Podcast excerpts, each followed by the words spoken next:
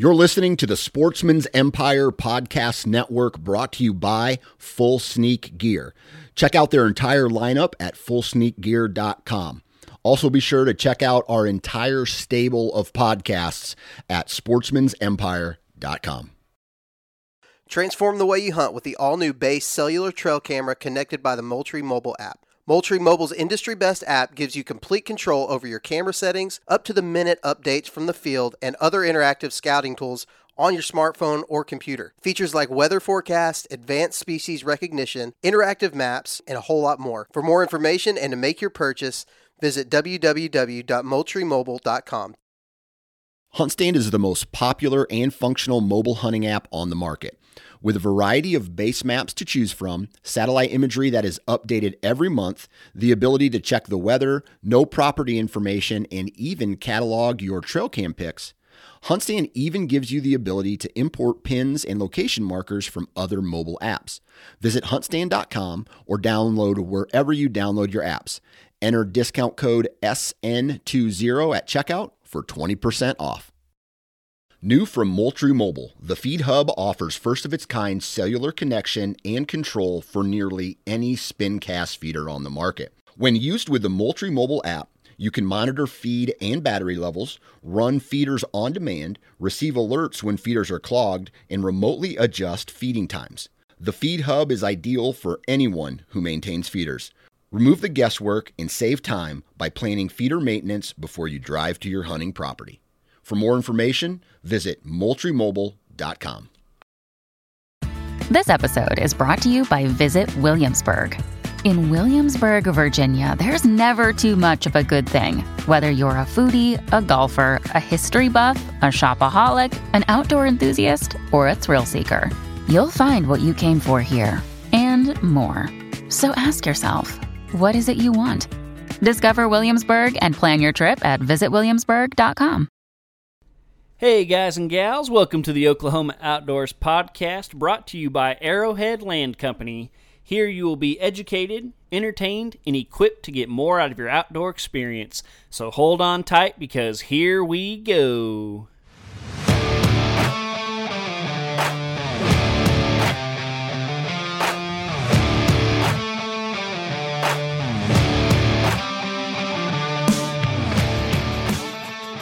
What is crack-a-lackin', folks? Welcome to episode 114 of the Oklahoma Outdoors Podcast. I am your host, John Hudspeth, and welcome to the show. We have a fantastic one today. We're kind of switching gears. We're switching to a topic that we have not covered this year, but it's about that time. We are going to be talking turkeys and turkey hunting today. Uh, basically, what happened was Monday, we had this random warm front. It was like 82 or something on Monday. And it just kind of hit me. It's like, man, like turkey season's almost here. We're almost into March. Um, and so, you know, one thing that I like to do with this podcast is obviously I like to share my experiences, you know, what's going on, but I really like to try to prepare you guys for what is ahead also. And so, even though it might seem a little early, we're going to talk some turkey hunting today. That's the plan. Uh, we got Paul Campbell coming on we got some things to cover before we get there, but uh, yeah, that's the plan for today. It's springtime, it's almost turkey season, and so we're going to talk turkeys. But like I said, before we get there, got a few things to cover. This last weekend, made it out to the ranch, and I got a lot of dozing done not quite as much as I was hoping for. Uh, I ended up having to help my mom keep my brother's kids. wasn't really planning on that, but uh, but it worked out, and so I got the entire uh, fire line, fire break, whatever you want to call it, dozed. Um, I think I ended up with 38 acres. I think last week I might have actually accidentally said 48 at one point and like 30 in another. I don't know, but 38 is the official number. Um, I could have done a little bit more. There was kind of a grassy area I thought about burning, but man, I think that I think that canyon is just gonna it like I, even though I just made this amazing fire line and I've been thinking about it for like two years, I'm still so nervous. Just the terrain is what gets me, and uh, I, I know I've talked about it on here before. I was actually a wildland firefighter back in Idaho when I was in college and I think instead of making me more confident, that made me more afraid because I just like I know what can go wrong and I know how easily things can get out of hand. And so instead of that uh, making me feel better about myself, I think it makes me feel worse. And so, but yeah, uh, you know the dozer, it's got like a I don't know seven ish foot blade on it, and so basically made a full seven foot wide path all the way around this area. Um, but you know there's some some steep draws, there's some wet spots, there's some dry spots. There's a like a creek bed that had a bunch of dry leaves, which is really scary. Um, and so I think when it comes time time to burn, which I don't have that uh, exact date yet, uh, you know, obviously I'm to have the dozer back there. I'm to have some extra hands, some people, and I think I'm going to take my leaf blower, uh, just you know anything like that. Like you know, I can use it to if there's a bunch of leaves, you can use it to clear that, or if the fire's getting out of hand, you can use that to fight the fire. You can have some shovels, all that type of stuff. So, but it's very exciting. Um, like I said, I mean, gosh, I don't even know how long we've owned this property now, like six or seven years. Um, and I've I've dreamed of burning this area basically since we bought it. Like I know it's needed it, um, and I, honestly, I probably waited a little bit too long. But I just I just know it's going to be so good and so helpful if we can get it burned. It's just nerve wracking to do it. So so anyway, got that done over the weekend. Uh, also got a few coons trapped. I, I, I bought four traps set them all around the same feeder that still had some corn in it going off, and uh, I went three for four. Was feeling pretty good about myself. Uh, I, I, think I put it on my story that I you know went three for four, and then I had a few people message me saying like one guy caught ninety, a couple people caught like fifty plus. Um, one guy was going like from the start of last turkey season, I think he was at 250. His goal was to get 300. Um, a lot of those other people, I think that was all since uh, you know deer season ended. But anyway, I went from like feeling on top of a mountain to like in a cave. So I definitely need to get at it. Uh, keep setting those traps. I'm going to this weekend. And uh, one other thing about this upcoming weekend, something exciting, had it planned for a few weeks. Uh, a good buddy of mine, he has not been on the podcast, but we're probably going to do an episode. Uh, y'all have heard me talking about him a lot. My buddy Randy, the guy who has the lease in in West Texas that I deer hunt on a lot, he's coming out to the ranch and we are going to get after some yotes. So, coyotes. Randy's a huge coyote hunter. He used to do tournaments and stuff back in the day. Um, doesn't do you know as much of the tournament. He did do a big tournament a few weeks ago, uh, but he just kind of does it more for fun. Just doesn't has, have the time anymore that he used to. But anyway, he's going to bring up his calls and all his good stuff, and we're going to just lay the hammer on some coyotes this weekend. So it's kind of a dual purpose thing. Uh, obviously, it helps with the, the deer and everything, and they're just overrun. But also, we t- kind of purposely time it out to where we do it right before calving season, so that you know when uh, out there on the ranch when all the mamas are having their babies. Uh, you know the coyotes can be very pesky, and I, my brother actually thinks he lost a few calves to coyotes last year. Um, so yeah, we kind of purposely time it out for this time of year, right before the calves start dropping. So that's what I have going on this weekend. So Trying to think of any other updates. Uh, I keep talking about the Backwoods show. I'm going to be there. That'll be, I think, yeah, that'll be this Saturday as y'all are listening to this. So plan to be up there all day long. Uh, like I said, keep saying, you know, if you see me, say hi, introduce yourself. I love talking to you guys, meeting you guys. I love checking out all the booths. Um, last year they had some cool speakers. Jeff Danker spoke. I know I, I listened to him. They had some uh, like fishing exhibits where they you know had professional crappie fishermen and stuff come in and talk about casting and, and where to find the fish. So it's just a grand old time. Uh, if you're around Oklahoma City this weekend, I believe it's Friday, Saturday, and Sunday. Uh, again, I'll be there pretty much all day on Saturday, I think. So that's my plan hope you guys can make it out. Um, other than that, I think that's going to pretty much do it for this intro. As I mentioned before, today we're going to be talking turkeys. We have an awesome guest on. We have my Sportsman's Empire brother, Mr. Paul Campbell. And Paul is from Ohio. He is part of the O2 podcast and also has just recently started the How to Hunt Turkeys podcast, all available on, all available on the Sportsman's Empire. And Paul is a really cool dude. I actually didn't realize till after we were done talking, he actually works for the National Wild Turkey Federation. Uh, that's probably some information I should have had beforehand, but uh, you know, still a great episode. Um, yeah, Paul's a super cool guy. You can just, I mean, you can tell in his voice the excitement he has for wild turkeys and turkey hunting. So it's really cool. Um, this one, I don't know, it just seemed different than other turkey episodes that I've done in the past. Um, just again, you can tell that Paul's super passionate about it. Also, just very knowledgeable, and uh, you know, it's not uh, it's not like black and white type stuff. It's like real knowledge, you know, stuff that he's gained from over the years. Uh, he talks about how he really started hunting a little bit later in life compared to most people, but turkey's kind of is kind of where he got started, and it's just it's just consumed him ever since. And so we talk about all kinds of things. We talk about calling, we talk about uh, locator calls, we talk about you know just start to finish. You know from when you leave your truck to to where you should start. Um, you know we talk about walking up on birds, how close you should get, what happens if you spook a bird we just covered the whole gamut and like i said really really good conversation with a really really good guy so that's what we have for this week i hope you guys are excited about it i hope you guys are getting ready for turkey season and spring in general because it is right around the corner it was 88 degrees this week uh, so when you know it's when it's getting that warm spring's not far behind. So, all right, that's going to do it for this intro. I've rambled enough.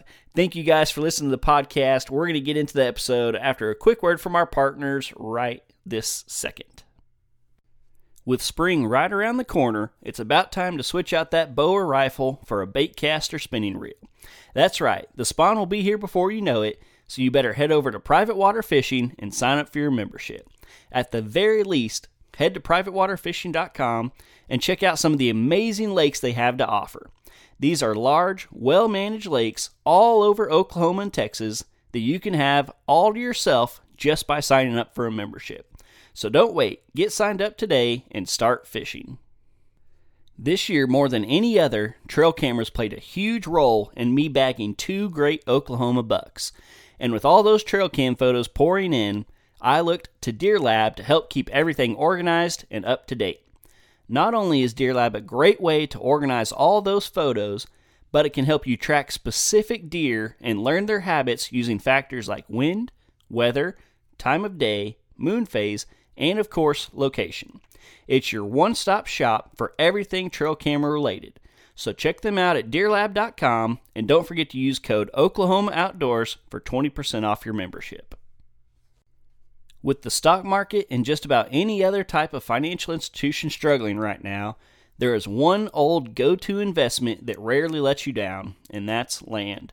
The old saying, they're not making any more of it, sure rings true, and now maybe more than ever. If you're looking for someone to help you navigate the world of real estate, look no further than Oklahoma based Arrowhead Land Company. Their knowledgeable team of outdoors men and women can help you navigate this crazy market and help you buy or sell your property with confidence. Whether you are a fourth generation Okie or an out of stater looking to find a new place to settle down, Arrowhead Land Company can help. There is truly no place like the great outdoors in Oklahoma. When you're out in the wild, you want your wireless devices to work. Unlike other carriers, Bravado Wireless believes that coverage in rural areas is important so that you stay connected. With competitively priced plans and coverage where you need it, the mission of Bravado Wireless is to keep you connected no matter where you are. Visit bravadowireless.com or check them out at one of their retail locations. Bravado Wireless, the power of connection.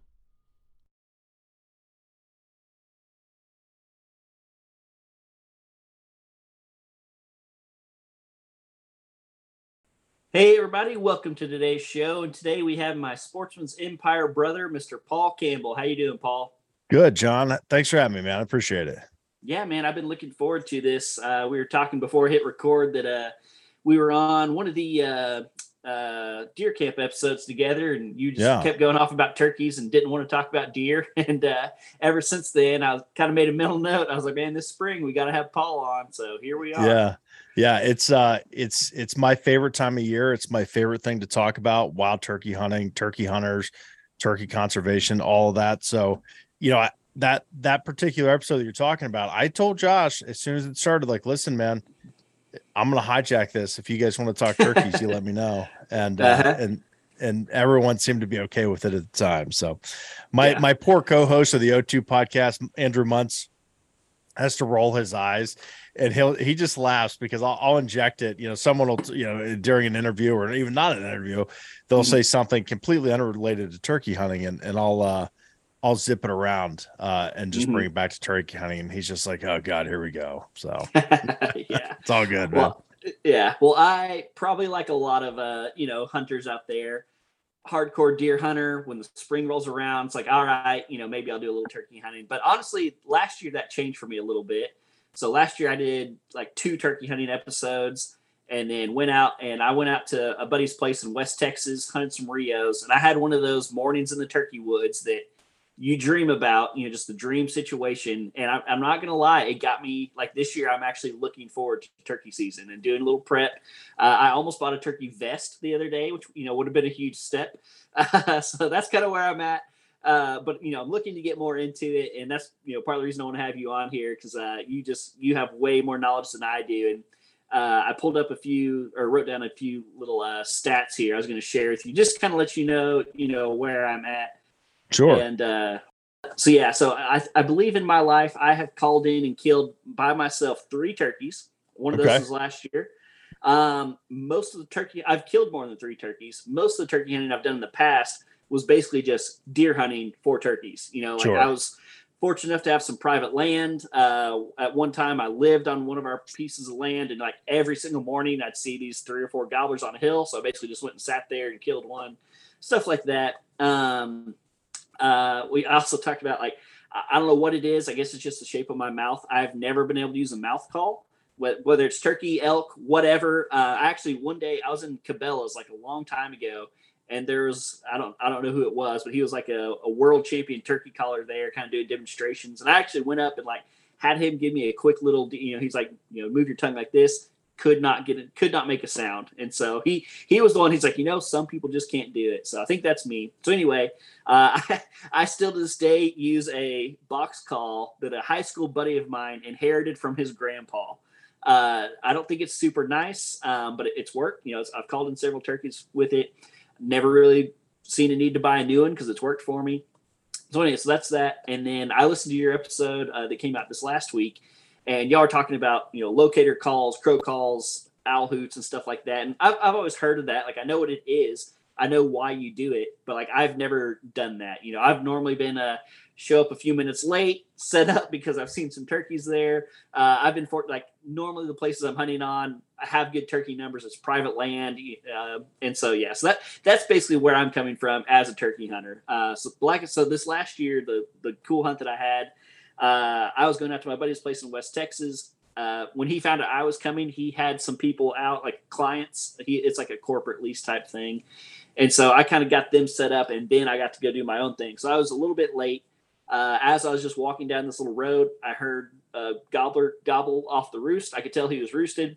Worked my way in, set up my decoy, ended you know, called with him for probably five minutes, heard him fly down, called another 10, 15 minutes watched him strut and everything. He worked his way through the mesquites and ended up shooting him about 40 yards. And so after that, I was like, you know what? I can do this. That was awesome. You know, having the full interaction, it, it just made my day. So so that's where I'm at. That's the whole. I don't know. I just went on for like five minutes about that. So, so that's what that's where you come in. So I need you to it's, tell me how can I do that again so it's it's easy to do to go on and on about wild turkey. So i'm i'm glad that i'm glad that you did that. I'm not going to stop you i'm happy that you had a good experience with turkey hunting. A lot of deer hunters they don't have a respect any respect for the pursuit of of turkey hunting. They don't have any respect for the animal uh you know because it doesn't have horns or antlers on its head. Uh so when i hear a dedicated deer hunter say that they had a great time turkey hunting and they're looking forward to doing it again. It warms my heart. So uh you know good good for you man. I'm i'm i'm i hope it i hope it latches onto you. I know it'll never replace you know chasing mm-hmm. those the the kings of fall whatever you want to call them but uh man it's it really is it's a ton of fun. It's a it's a good it's a good form of hunting to bring uh children into. It's a good form of hunting to bring people that have never hunted uh, into the pursuit of hunting because it's interactive. You know, you don't have to worry about the, you know, hunting the wind. You don't have to worry about, you know, hunting massive cold fronts and, you know, the weather for the most part can be a little, you know, a little crazy, especially, you know, I guess, depending on where you're at in the country. But, you know, it's, it's, it's a great thing to do uh, in, in the springtime. And, you know, if you want to challenge yourself. So there, there's, there's an author, his name's Colonel Tom Kelly. He is a, um, kind of the, the poet laureate of, of, uh, turkey hunting literature. And, and, and he's, he's in his 90s. He's been turkey hunting for 75, 80 seasons, something like that. And so I don't I don't want to take anything away from you, but he has this hatred for for Rio Grande turkeys because he he he kind of thinks that they're like the laziest, dumbest. You know, will gobble like if a you know a, a car backfires. You know, and and uh, so it's it's. I'm glad that you had that experience. Yeah. Uh, and and Yeah. you know, I mean, I think for me, one of the things that keeps me coming back with turkey hunting is that um, it's not always easy Mhm. you know some some seasons are more difficult. You got some population declines. You've got more people getting into the space. So there's you know into the pursuit. So there's more there's more pressure on the birds. Uh and and so it just adds different dynamics. And that's what's fun for me is that you know I, i've said this a hundred times. I feel like a, a wild turkey can exercise free will more so than any other animal that's out there. You know deer elk they might be a little more rigid a little more routine a little more set in their ways and dictated by terrain. Turkeys are like meh I, there's a bug. I'm going to go this way. Oh, there's another bug. I'm going to go this way. Oh, there's a snake. I'm going to take this snake for 15 yards before I catch it and then and just completely change course. So, uh, you know, it's it's it's neat in that regard, uh, and it's it's a it's a hell of a lot of fun, man. And, and I'm I'm glad you're you're getting the turkey itch. So Mhm. I know it'll never replace you number one, but I'm glad. You, yeah, yeah, and, and just so you know, uh, you're talking about the Rios, and yes, those were definitely Rios, but I have killed a few Easterns too. So yeah, Oklahoma, Easterns are fun.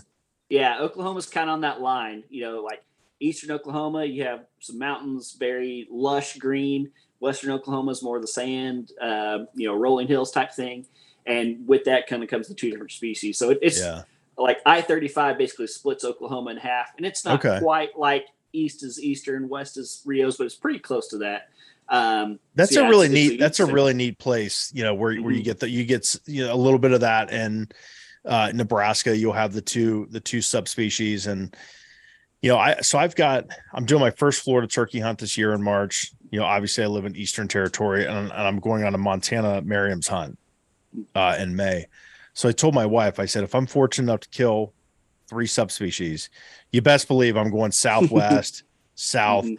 I'm going to have to kill a Rio. So Yeah. you know, it's uh it'll just become a it's gonna be an obsession. The moment I kill Uh, that Osceola, the, the the the chase starts, man. So Yeah. Well, I could probably help you out with that. So that, that All wouldn't be sounds- difficult. sounds good. I'll kill a few hogs for you too while we're at it. Okay. There you go. There you go.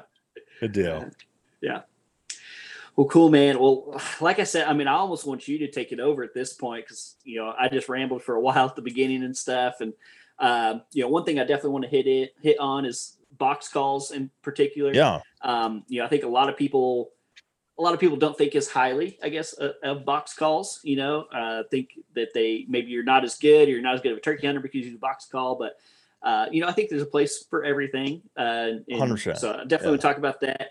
I'd love to talk about some locator calls. Um, so yeah, I, I'm going to let you roll with it for a minute. Yeah, on man. those two things. So so I will I will tell you that that I that I can say this unequivocally. There are two things in the turkey hunting world realm that I can say unequivocally, and I know that I'm right, and there's no way that anyone can prove me wrong. One is that a, a Remington 870 has killed more turkeys than any other firearm in this country, and two, that a box call has called in and been the final sound that a turkey has ever heard. That, that those are the two things that I can say without a doubt. So, you know, I, I can't use a mouth call either. I can't do it. I suck. As soon as that some bitch starts, sorry, as soon as that thing starts coming to my mouth, I start gagging. I just think Yeah. about it and I gag. Mhm. So years ago, I'm, I'm holding up this. This is this is a tube call. So I, I I got really really proficient with these. I love a good box call. I wish I had some around here. I use uh, you can't see it here. I, I've got a trumpet that I use. I like the weird turkey calls, right? I've s- slate calls, pot, you know, a, a, a pot and peg or friction call, uh, as some people say. It doesn't matter if you can't use a if you can't use a mouth call. It doesn't degrade your ability or or your um you know being a call to turkey hunter if you can't use a mouth call. That's not that's that that, that doesn't matter. And so, you know, so many people, so many new hunters and so many you know, seasoned hunters, you know, they, they get this thing, they get this mindset that they have to use a mouth mouth call because that's what you see, you know, the hunting public and Dave Owens and all these guys using, uh, and, and you know, the GNC see turkey callers, you know, at the NWTF convention, everyone's using these mouth calls and they sound great. And they're like, ah, I got to learn this.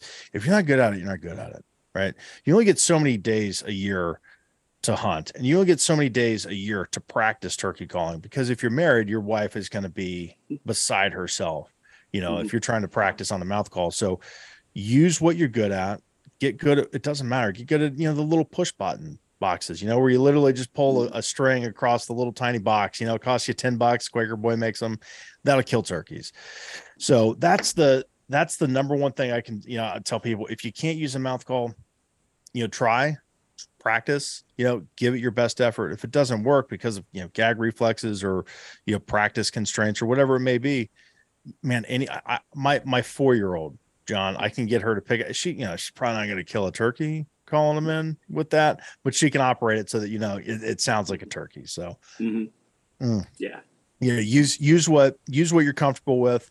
Um, like I said, I like the weird calls. I like I like tubes. I like trumpets. Uh, tube calls do take and, and trumpets. They take a they, they take a little bit of practice uh, to get to get you know kind of proficient at. But man, a box call, a, a slate call, you can pick those up and be ready to kill a turkey in a matter of hours. You know. Mm-hmm. And so, kind of funny story. I, I didn't I didn't start hunting generally. I, I didn't start hunting at all until I was 25. So I'm, I just turned 40. So you know 2007 was my first year hunting and youtube was around but it wasn't people weren't making instructional videos they sure as heck weren't making instructional videos for turkey hunting right mm-hmm. just wasn't a thing so it was yeah. what you saw on outdoor channel was what you saw in the magazines what you learned so so a, a, a buddy of mine he, he he grew up deer hunting. He never really turkey hunted. We decided that we were gonna you know we were gonna turkey hunt. He, he invited me in. So when when he did, first I, and keep in mind never never hunted in my life. He said, Hey man, do you want to go turkey hunting? And I'm like, what what the hell's a turkey? Like people people do that, like people hunt wild turkeys. that's not mm-hmm. that's not a real thing. So yeah, lo and behold, yes, it is. So I, I go to this I go to this little hunting store. I get my my Primos Power Crystal, and it's this little tiny like ten dollar like pot and peg. It comes with a couple strikers, and I take it home, and I could not figure out for the life of me, John, how to get this call to work. Couldn't do it. I was scratching on it. I couldn't figure it out. It didn't make any noise. So like right before the season, I go back to the store. I'm like, hey, you know, and, and I've I've told the story a lot. It's so if, if any of your listeners have heard me, please forgive me. But so I, I, I take it into the store. I'm like, hey man, I um this turkey call is broken. I need I need a turkey call. And so the, the store owner's like, like turkey on. I'm like, oh, I love turkey on. And, and John, I've never I've never turkey on, right?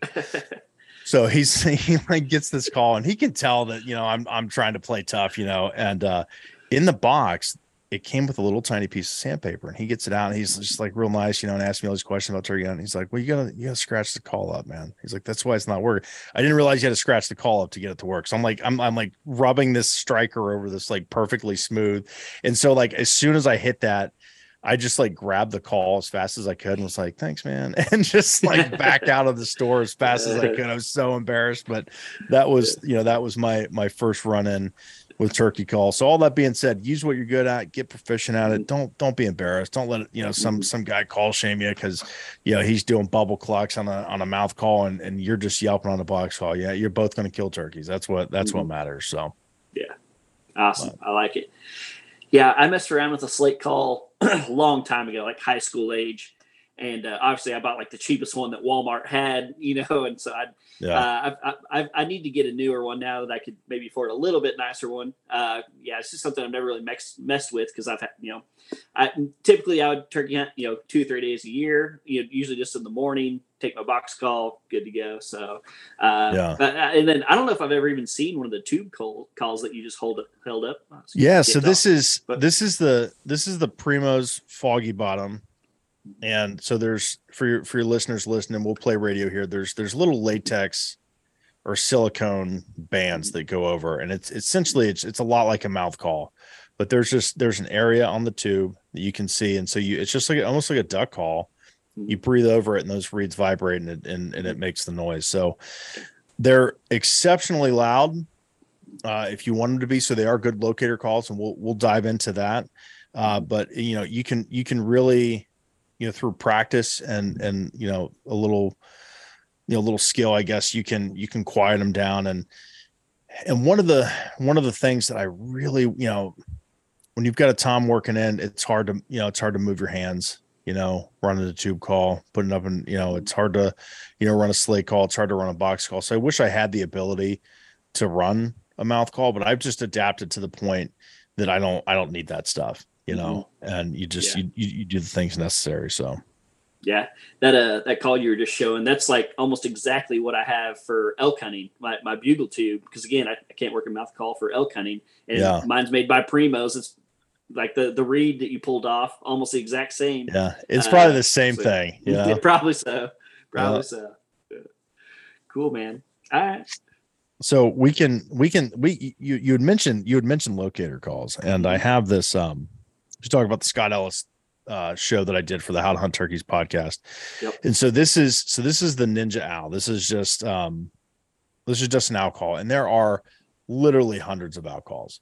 So this is you know just the the the call of a barred owl is just it's a very common call to use to get to get turkeys fired up. Uh, and they'll you know a lot of guys use it early in the morning when turkeys are still on the limb uh, just to locate them and and and get them to gobble. You'll use it at night if you're roosting them putting them to bed let them fly up and and hit that thing. You know there's there's something um there's like a deep set hatred i feel like between turkeys and owls. So it's like an owl hoots and the turkey's like hey man i hate you you know and they just like gobble at it. So i'm sure i'm sure that's not the reason. So i mean if you're a biologist listen to this. Don't uh you know don't get all over me but um yeah so that's that's so that's so that's a good uh, uh, i mean if you're turkey hunting and you want to get serious uh and you you, you want to have just a, a fun hunt the the locator calls the owl calls are a really good good way to do it. So another one and then that scott and i talked about uh is is a crow call. And so a lot of guys will you know owl hoot early in the morning. It's more natural. Owls don't you know necessarily hoot at you know noon. Uh and a lot of guys will kind of trans transfer over to to a crow call and same thing and and that's this is this is like it's funny if you're if you're with a with a seasoned turkey hunter and you know you're you're moving through the woods so if you got two two seasoned turkey hunters are moving through the woods and they hear a crow go off they'll both stop. They'll both stop talking they'll both stop moving they won't say a word because they're going to listen. And so when, when you're with when you're with a, a turkey hunter that you know newer turkey hunter you're walking through crow goes off owl goes off a hawk goes off and they just keep walking and the other guy's like stop stop stop stop stop. Yeah just listen listen for the gobbles. So you know turkeys i mean man I, i've i've had them gobble at car doors when you close it in the morning if you're running late train horns thunder i'm telling you man you get a thunderstorm that rolls in that is like the greatest time to locate some turkeys. I don't know what it is about a big old clap of thunder man they get to ripping. So um you know i think i, I think the the locator calls and, and and one of the one of the things that we've talked about in this podcast with scott and it's a really good kind of um if you're ever in a, if you're ever in a situation where you're hunting hunting a turkey and that turkey might come in and then move out come in and move out and then and just starts moving or and and you don't know where that turkey is and he's not responding to a hen call if you rip off an owl hoot at noon or one o'clock there's a good chance that you're going to get that turkey to gobble just out. I mean, it's a shot gobble. And so you're going to have a, you're going to be able to pinpoint, okay, he's still here. He's, you know, and, and then, and then you can kind of determine what your, you know, what your next moves are. Because a lot of times, man, those turkeys, you- you're calling to them, they just, they want you to go to them. You know, Mhm. they're, they're just over there strutting and you can't see them. They're scratching leaves. And so that's, that's a good way to see kind of buys you some time, you know, buys you the, you know, where, where do I move? And, and, and, and that that's where that woodsmanship and those tactics come in. So, yeah, mm-hmm. lo- locator calls are good. The best locator call, and this is just me being partial, is this freaking tube call, man. This thing is so loud. And so, Cuz Strickland of Mossy Oak, he helped he helped Will Primos design some of these tube calls. I mean, tube calls is almost as old as they come in terms of like how long tr- hunters have been using them. But he talks about like a like a tom is is just imagine like a rubber band, and so you're calling, and that rubber band's tightening up, and you're calling some more, and he's not gobbling, but that rubber band is just tightening, tightening, tightening, tightening, and he's just kind of there, like he's wound up, but he's not there, and then you hit him with that tube call, and it's a really high frequency, it's a really high pitch, just super loud, and that rubber band just snaps, and he gobbles, and you got mm-hmm. him, you know, and mm-hmm. then and then you move in. So those loud, those loud, shocking sounds are are easy, a good way, not an easy way, but a good way to mm-hmm. pull, you know, to pull a, a, a pretty intense shot gobble out of out of mm-hmm. turkeys. So Yeah.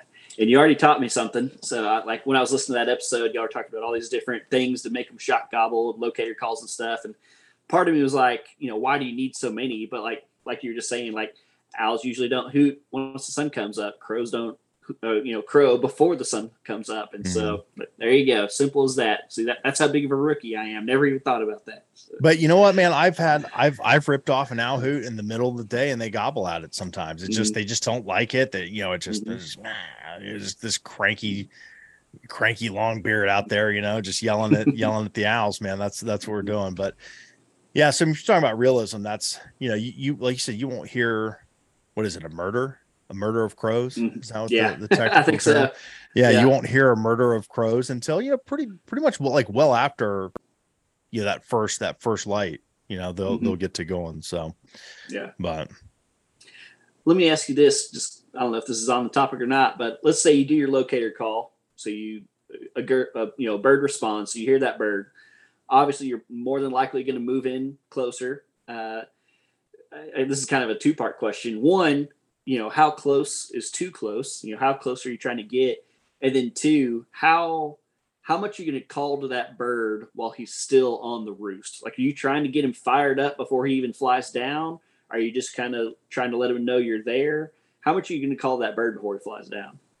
so there there are really two two schools of thought, and I'm sure there's a hundred schools of thought, but two two pretty prop popular schools of thought is one you kind of let the woods wake up, and so you'll owl hoot, get them to gobble, find their location that way, and and then you let the hens that are inevitably in the area somewhere start start talking, and so if i and and this is this is so just we'll just walk through kind of uh you know like the the ideal scenario. If i'm if i'm on a ridge in southern indiana and i hit i hit an owl an owl call and i've got a tom 125 yards you know and i've got good terrain i've got hills i've got some brush that i can get through and not make a ton of noise it's still really dark you know i'll, I'll try to get as, as close as i comfortably can and that is based off of terrain it's based off of daylight it's based off how wet the leaves are, you know, how, how close I can get in.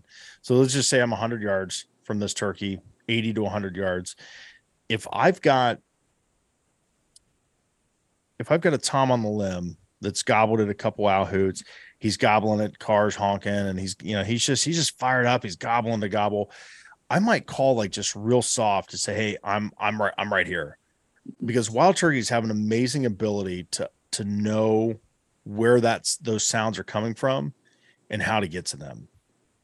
And I won't call a ton. I might just do some soft, some soft clucking, some soft yelping, very short, you know, maybe right before that fly down time. And just to let him know that that I'm there. And that that's one of those that like you can definitely overcall in that si- that's Mhm. that situation. And if you're close to a turkey like that and they're up in the tree and they're calling and it's daylight and you don't you know you don't have a decoy or like you're wide they're going to they're going to see you without a doubt. I mean they're going to look right into you. They're they're not going to see a hen there. So they're not going to go there. They may not Mhm. suspect that, that you're there, but they know that that you're not there so they're going to they're to go somewhere else. Um Mhm. so if I if I've got and I've had scenarios where I might have a tom that's just I mean just booming. I mean I, I'm I'm walking in, he starts gobbling. I'm like, oh, that was easy. You get set up. He's still he's still ripping. Well, then the hens start yelping. You know, they're tree they're, they're, they're tree yelping and bubble clucking, and they're sounding freaking beautiful. And and and that's where it gets real interesting.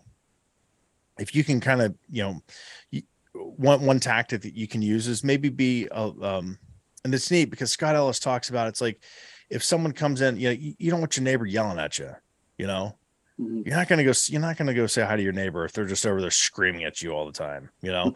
so he's just like, you know, talk sweet to him, you know, just say, Mhm. Hey, same thing, soft, I'm over here, happy, I'm content, purrs, clucks, all of these different calls, scratching the leaves, just make it sound like, Hey, this is the place to be. There's food over here. You know, we got some cool stuff. Come check it out. And those hens might fly down. Those hens come down. There's a real good chance that that Tom's gonna gonna come down. So, uh, and and and fly down fairly fairly close to them. So you know, there's so much nuance to turkey hunting that the best way to learn it is to get out and do it, and it's to mess it up. It's to fail. That's the best way. That's the it's a, it's a lot like deer hunting. You know, you you you set up and you just get blown out because of wind or poor cover and you're like i'm not doing that again. And and it's the same it's the same way with with turkey hunting. And i can tell you you're going to say i'm not doing that again about 10 times a year. Mm-hmm. uh, and you're still going to do it you know at some point. So Yeah. um you know as far as like getting close i will get if if i've got tom's roosted either that morning or like the night before i know where they're at i'm going to get as close as i comfortably can. Um one of the things is you know when when when you're hunting an area that you're familiar with or an area they're not familiar with you know look at the maps understand like okay where does this turkey want to be you know?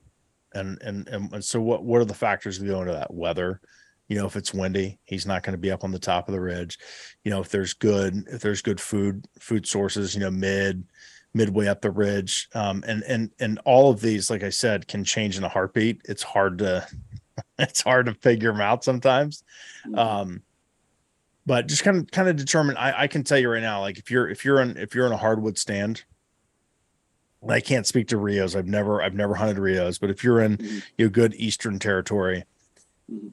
and you've got hardwoods and you've got like a tiny little opening where there's grass or there's like just a, a flat spot that turkey's going to end up at that i guarantee it early in the morning i mean that's Yeah. almost a, that's almost a given they're going to get there at some point so that's that's how I used to kill turkeys because we Yeah. we sold this place two years ago, but uh, it was huge uh, timber area, and then basically along the road there, you know, they they actually cut it for firewood back in like the '60s. And they would cut the trees, and then they haul them to the road, and people just drive down the road, and and that's how they sold the firewood. But yeah you know, every once in a while there'd be a big hill along it, and they'd clear that hill, and now it's pasture. And yeah, Mm. like I mean, I could literally like I could just lean up against a tree on the edge of that, and I'd have four toms, you know, every morning. Uh, I got some like you know they'd get pretty used to the truck because I'd usually drive by them on the way to work before turkey season started, and yeah, they'd be like doing a little like voodoo circle up on top, you know, following each other around, and yeah that part of so Oklahoma, it used to be divided into two regions. They changed it last year, but uh, that region had a later start date than the rest of the state. Okay Uh, so that that region didn't start till April fifteenth. Uh, but in, last year they changed it. Now the whole state uh, doesn't open until April fifteenth, just because numbers are down and stuff. Uh, so yeah, I'd, I'd be seeing all these pictures on Instagram and stuff of people killing these turkeys, and I'd be I'd literally be driving by these four toms every day, not being able to hunt them. And then by the time I was able to hunt them, they weren't you know super gone they weren't coming to the calls very good. Yeah. And so Yeah. a lot of times I could just sit out there on that hill and eventually one would walk by. So, yeah so anyway, yeah, I, I tell people all the time, if you can find a little opening, maybe even mow it, uh, you know, get that grass a little shorter, you know, you'll have some birds in there eventually. Yeah, the turkeys, man, they have such an ego.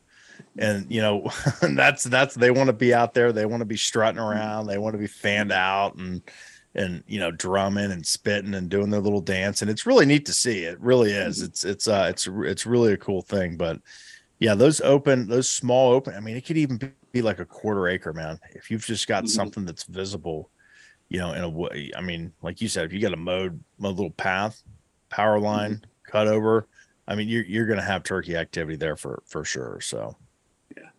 yeah, Yeah. for sure. hmm That's uh, one of the hard parts about my job in this podcast, just with being the Oklahoma. Oklahoma's so different, like I was talking about before. Uh, you know, mostly I hunt eastern Oklahoma, but western Oklahoma is just a whole other. But and that's really where the turkeys are. You know, the the big population of Oklahoma is out west, which blows my mind because I just like the rest of the country. It seems like turkeys are a timber species. You know, like when, when you're watching the hunting public and you guys, you know, just because a lot of those guys are in the east. Uh, but you know, like it seems like Nebraska seems like that's where you see the flocks of you know hundred, and Western Oklahoma's the same thing, and yeah, it's it's weird. It's they're a weird animal, you know. I like I would say weird animal. You know, whitetails are also they live everywhere too, but uh, yeah, I don't know where I was going with that, but they're they're a cool They- animal. I guess is what I'm they, yeah, they, they are weird. I mean, like you, like you said, we have this perception that, that turkeys and deer and, you know, they love the, they love the hardwood stands and yeah, they do. It's just, but it's like those expanses out West, like you just said, you might have, you know, a thousand acres of grassland contig- contiguous. And then, you, and then you get like 20 acres of trees. And then there's going to be 500 turkeys in that 20 acre. And Yeah. they're just going to be roosting there and, and you get these huge flocks and i mean that's that's really neat man i mean that's that's Mhm. such a that's such a cool experience to to get to hunt you know out there and I, i've never done it you know Mhm. i've i've only hunted easterns and so i watched Yeah. those I watch these Oklahoma hunts in Kansas and Nebraska and the Dakotas where you've got these big plains turkeys, and I'm like, man, this is like this is a different world. It's not even the mm-hmm. same type of hunting, and I get excited when I see it. I'm like, yeah. man, this looks this looks cool. And and you drive and, and you see the pictures, you know, the videos of of you know, there's like a little stand of trees, you know, and this massive, and there's 50 turkeys and they're all gobbling. I'm like, oh my mm-hmm. god, like this is yeah. amazing. And then I'm like, okay, how far do I have to belly crawl through grass to, to mm-hmm. get with the yeah. you know, range of these guys? But yeah, uh, another buddy of mine, uh, he has a place in the Panhandle of Texas, and we actually we actually use binoculars turkey hunt because it's like you said, it's wide open wheat fields, and then everywhere there's a creek, there's giant cottonwoods, and so you stand in that wheat field, and usually, but even at night, you know, you look and you just look for the tree that has all the big circles in it, and yeah. then you know get in there early and set up, and yeah, it's it's it's crazy. So yeah, that's fun stuff, man. Yeah, fun stuff. Yeah. So. Uh, let's Oh, go ahead. I was I was gonna say so so you you've hunted Rios, you've hunted mm-hmm. Easterns. Do you mm-hmm. do you I mean do you like hunting the the woodland birds? What do you, I, what do, you I prefer? do. Man, like the the Rios out west, they're definitely easier. I mean, you see them from a long way. They're super vocal. Um, you you get to kind of you watch the interact. So the first the first turkey I ever killed. This is going to sound crazy. I was I was 16 years old uh, two buddies of mine, we got in my truck. I was the only one that had a driver's license. They were both 15. We got in my truck at like 8 p.m. We drove to the Panhandle of Texas. Is that same buddy I was just talking about? Uh, we got there at like 3 a.m. I was so excited I couldn't sleep. The next morning, we just walked out in the pasture, set up a pop up blind and two decoys, and I had that box call that I'd like never used before.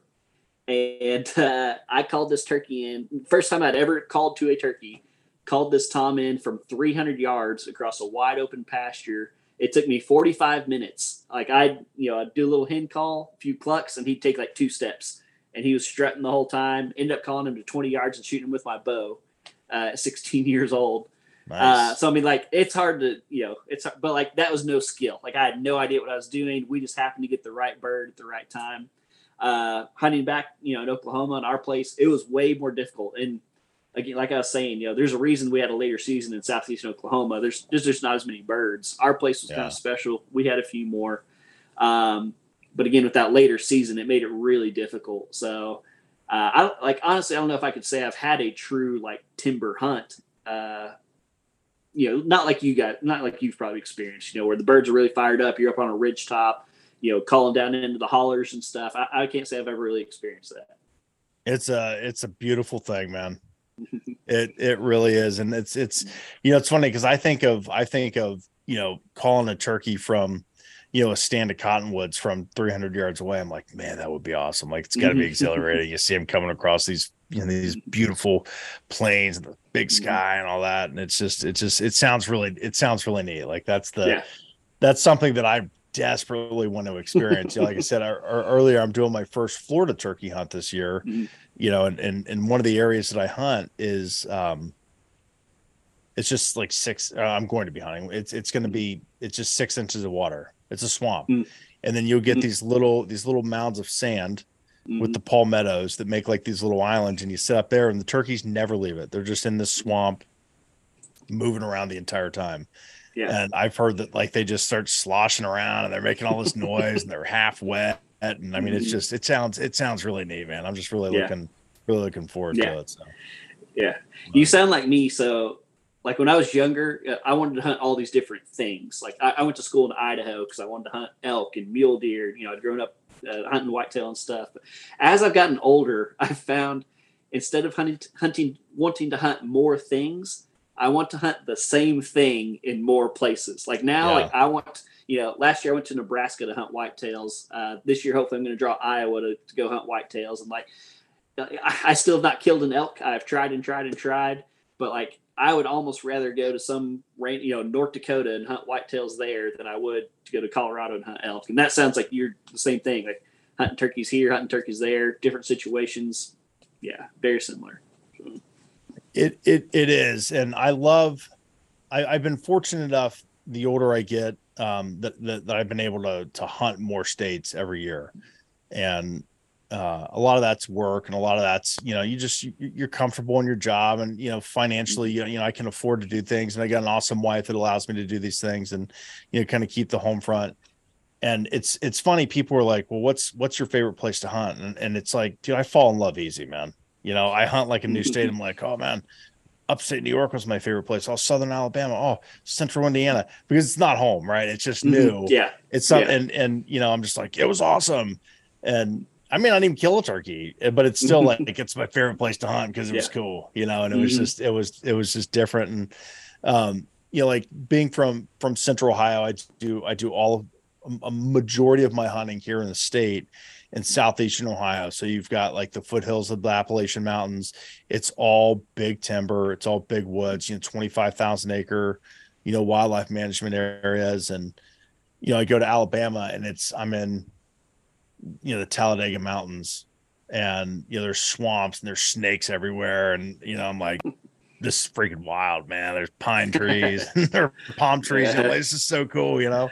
Um, yeah. So I, I, know as soon, as soon, as I step foot out in the turkey woods in Florida, I'm like, favorite place to hunt, bar none, yeah. hands down, yeah. best place to hunt. And then I'll go to Oklahoma and be like, it's my favorite place to hunt. I love it here. mm-hmm. You know, so yeah, it's just awesome. cool. I love, I love seeing, I love seeing the people you know the mm-hmm. different areas of the country i love seeing the terrain and and just how you know just how vastly different you know this this this great country is man in all the corners mm-hmm. so yeah it's really yeah. neat and i've i've had fleeting thoughts of like like spring bear hunting you know because mm-hmm. i'll see videos i'm like okay that looks kind of cool like if i'm just going to do any other form of hunting in the spring it'd be spring bear like yeah. for sure you know so mm-hmm. you have the right to the best wireless service Bravado Wireless provides the best mobile wireless, high speed internet, latest devices, and customer service at prices you feel good about. Bravado Wireless strives to put these values first and offer you the best wireless service available. See what they have to offer at bravadowireless.com or one of their retail locations in eastern Oklahoma. Let Bravado Wireless connect you to your family, friends, and business partners all over the world. Bravado Wireless, the power of connection. Well, I don't want to take up too much of your time. I think we got a little bit of time here. I, I want to do one quick little exercise. Yeah. It's, it's, I've done this with a lot of my guests. Uh, so let's say you're pick your own state, whatever your favorite one is at the moment, and you're going to go on a turkey hunt. So I just want you to kind of walk me through the hunt. You know, like you pull into the parking lot, gate, whatever it wants to be. Just walk us through as soon as you close that truck door. Walk us through a little hunt real quick. Yeah, man, for sure. So so we'll just I'll tell you what, we'll do we'll do my home state.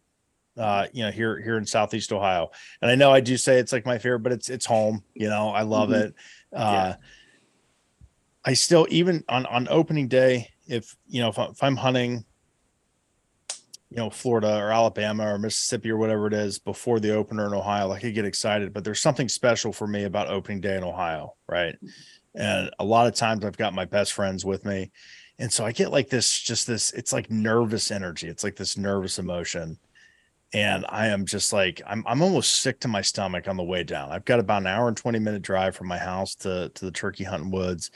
And i'm just i'm usually like in a uh, just in just this nervous wreck when i get there. And one of my favorite things to get down there and, and, and, and in the spring it's really you know it's really cool still those early spring april mornings and the the first arrival of spring for me is I open that door of my truck and I always hear where we hunt in Vinton County here in Ohio, you hear the whippoorwill. And it's the only time you hear it. It's just I don't know if you guys have them out there in Oklahoma. It's just this little nighttime bird. It makes the sound whippoorwill, whippoorwill. And that's like the that's to me, that's the arrival of spring, man. That cold air hits me. I hear that whippoorwill. I get out and I get this. I'm getting it now, man. I'm getting this like just this this this stupid smile on my face, and that's the moment where I'm like, it's here, man, and I can smell the air, and like that's that's what speaks to my heart, and and uh, you know, I've got this, I've got this thing that I've started. I, I stole from Parker McDonald, new spot Monday. So if a season opens on a Monday or I'm hunting on a Monday, I go to a spot that I don't know. I just pick a spot randomly on the map, a management area here, and I just hop out. So for for me, let's just let's just play radio here. I'm I'm hunting a spot I've never been to. I'm gonna look at my maps. I'm gonna find the highest point that I can get to. That's the first thing I do. I want to get up above everything. Um, I want to get there kind of early. So I'm making noise. If I blow anything out, you know, I might be able to sit down. Um, and I get up there and I just listen. You know, I'm not out hooting I'm not I'm not crow calling, I'm not turkey calling. I'm just listening. I'm listening for turkeys. Uh, you know, that that that have the you know the, the turkey that wants to die, that sucker's gonna start gobbling real early in the morning, you know. And if no one's ready to die, they want to they, you know they, they want to be a little more difficult. Right around 20 minutes daylight, I'm gonna I'm gonna start ripping on that owl call, you know, and I'm just gonna listen you know listen for the echoes. A lot of times if you're in the if you're in the hills you get that echo and the birds will, will gobble on that echo because it sounds like there's more of them you know and and one one of the sweet joys of spring john is when you're in the woods and you're out hooting and you get another owl an, an owl like an owl hooting back at you and then you get another owl off to your left hooting back at you. And then you get turkeys down in front of you gobbling. And then the owls are gobbling at the turkeys and the turkeys gobbling at the owl and the other owls gobbling at you. And then you're just like i mean this is this is it. You know this is this mm-hmm. is what you're and and so that's the that's the moment man. You're in the game you know you're you're you're there. And then the fun begins. If it's a new spot man I, I, like i said i pull that map up. Where does he want to be? What's the terrain look like? You know where's he at? Best guess if he's a couple hundred yards away where i think he's going to go man and, and i just start start slipping in i think the one uh, the one thing for for new turkey hunters is is don't go barreling in there. You know, it's it's be cerebral with your movements, be quiet with your movements. Um especially early in the spring, you know, if there's no vegetation on the ground and it's daylight, you might see something moving before they see you. You know, if if if, if you're if you're running, you're not going to see it. Know, they're going to yeah. take off, but um you know, so that's so that's that's kind of my play, man. I like to I like to I like to to let the woods wake up. I like to listen and and you know some of the hardest days to hunt are when when you're there and nothing's talking. No songbirds, no crows, no owls, no turkeys, and you're like, man, what am I doing here? You know, it's just quiet. You know exactly what I mean. There's just there's no life in the woods. You know.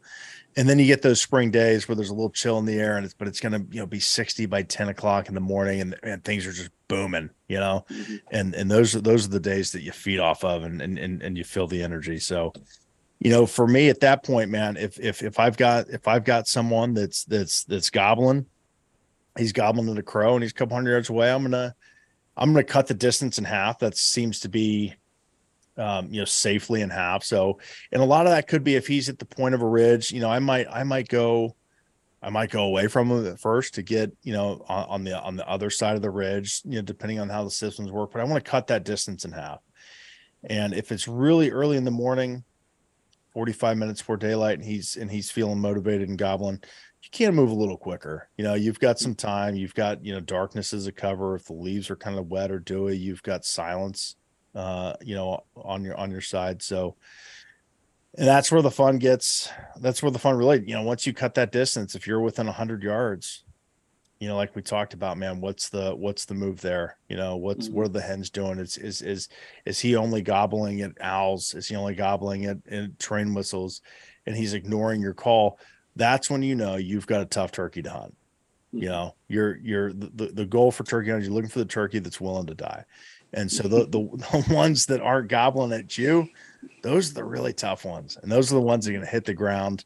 Uh, and and they've got they've got a mission in their mind that they established at some point. It's probably the night before leftover business, and and they're just going to rip right on by you. You know, mm-hmm. um, you know the the one thing that I've learned, and and and it's it's easy to be an impatient turkey hunter Everyone says patience oh, yeah. kills turkey hunter, or you know, patience kills turkeys.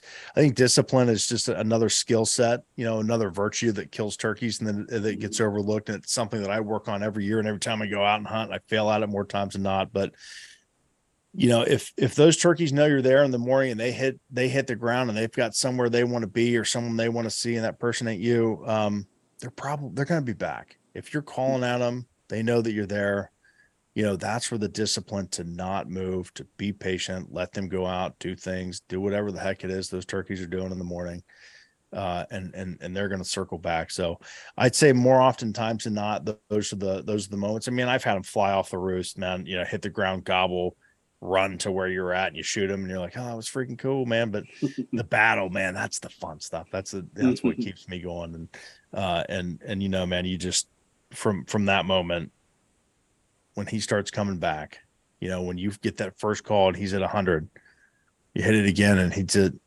60. Oh, John, that's it, man. That's the that's the moment. That's where my hands start shaking. And I got to tell myself, calm down, big fella. It's going to be all right. This is what you're here for. It's what you signed up for. So, you know, and at that point, that's where the discipline comes to shut up, right? Mm-hmm. Quit calling so much. Mm-hmm. Let this play That's- out. You know? That's the tough part for me, man. Like I, it is. Dude, I like hearing them. I like, he- yeah, I like hearing them gobble, man. Mhm. You know, I Mhm. like hearing and there and there's you know that's that's like the ideal turkey hunt, you know. Um, but man, it it it it doesn't always work out that way. Mhm. And that's the beauty of it, the nuance of turkey hunting. It's unlike any other pursuit out there. And it's the it's it's what keeps me coming back for sure. So, you know, go out there, learn it, live it, experience it, fail at it, and you're gonna have a blast, you know. And Mhm. and it's hopefully it just keeps you coming back, and hopefully your listeners go out there and just do it, you know, get Yeah, you get yeah. you that ten dollar, you know, Primos jackpot slate call, you know, Mm-hmm. lucky seven striker with it, and and and go to town, man. Mhm. So I, I'm going to get myself one of those little wooden train whistles too. That's going to be my locator call instead of the crow call. Yeah, just a get those suckers.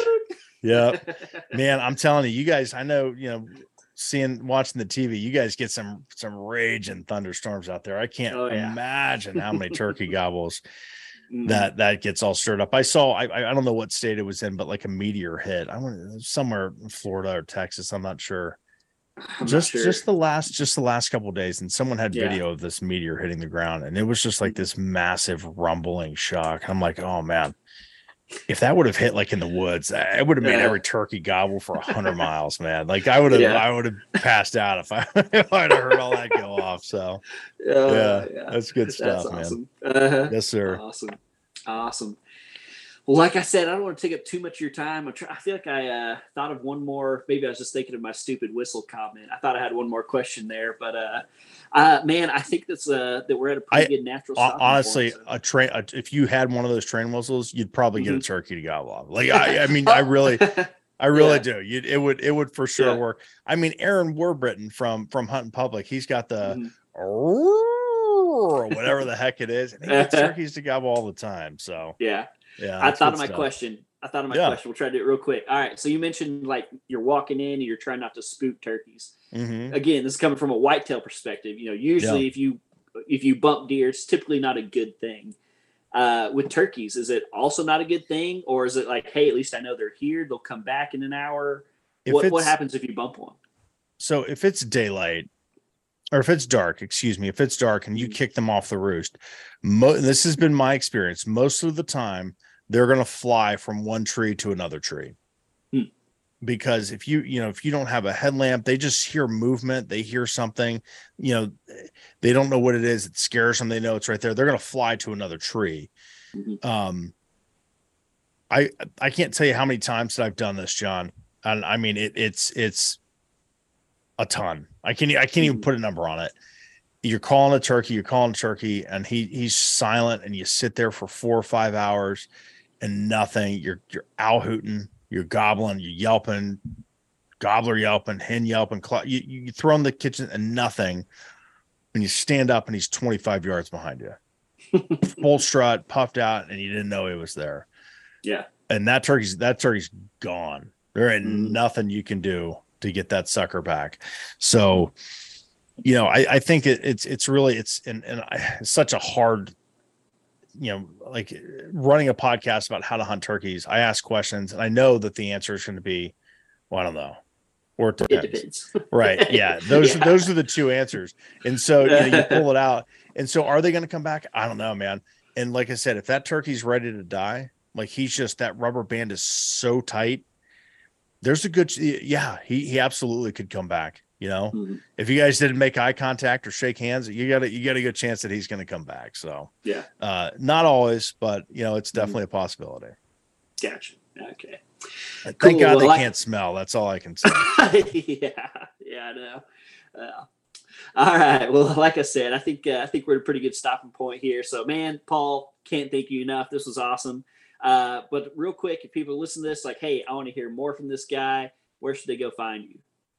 Well, if you want to hear more from me, thank you. Thank you for listening. Uh, so I run I run two podcasts. I run the Ohio Outdoors podcast, the O2 podcast with Andrew Muntz.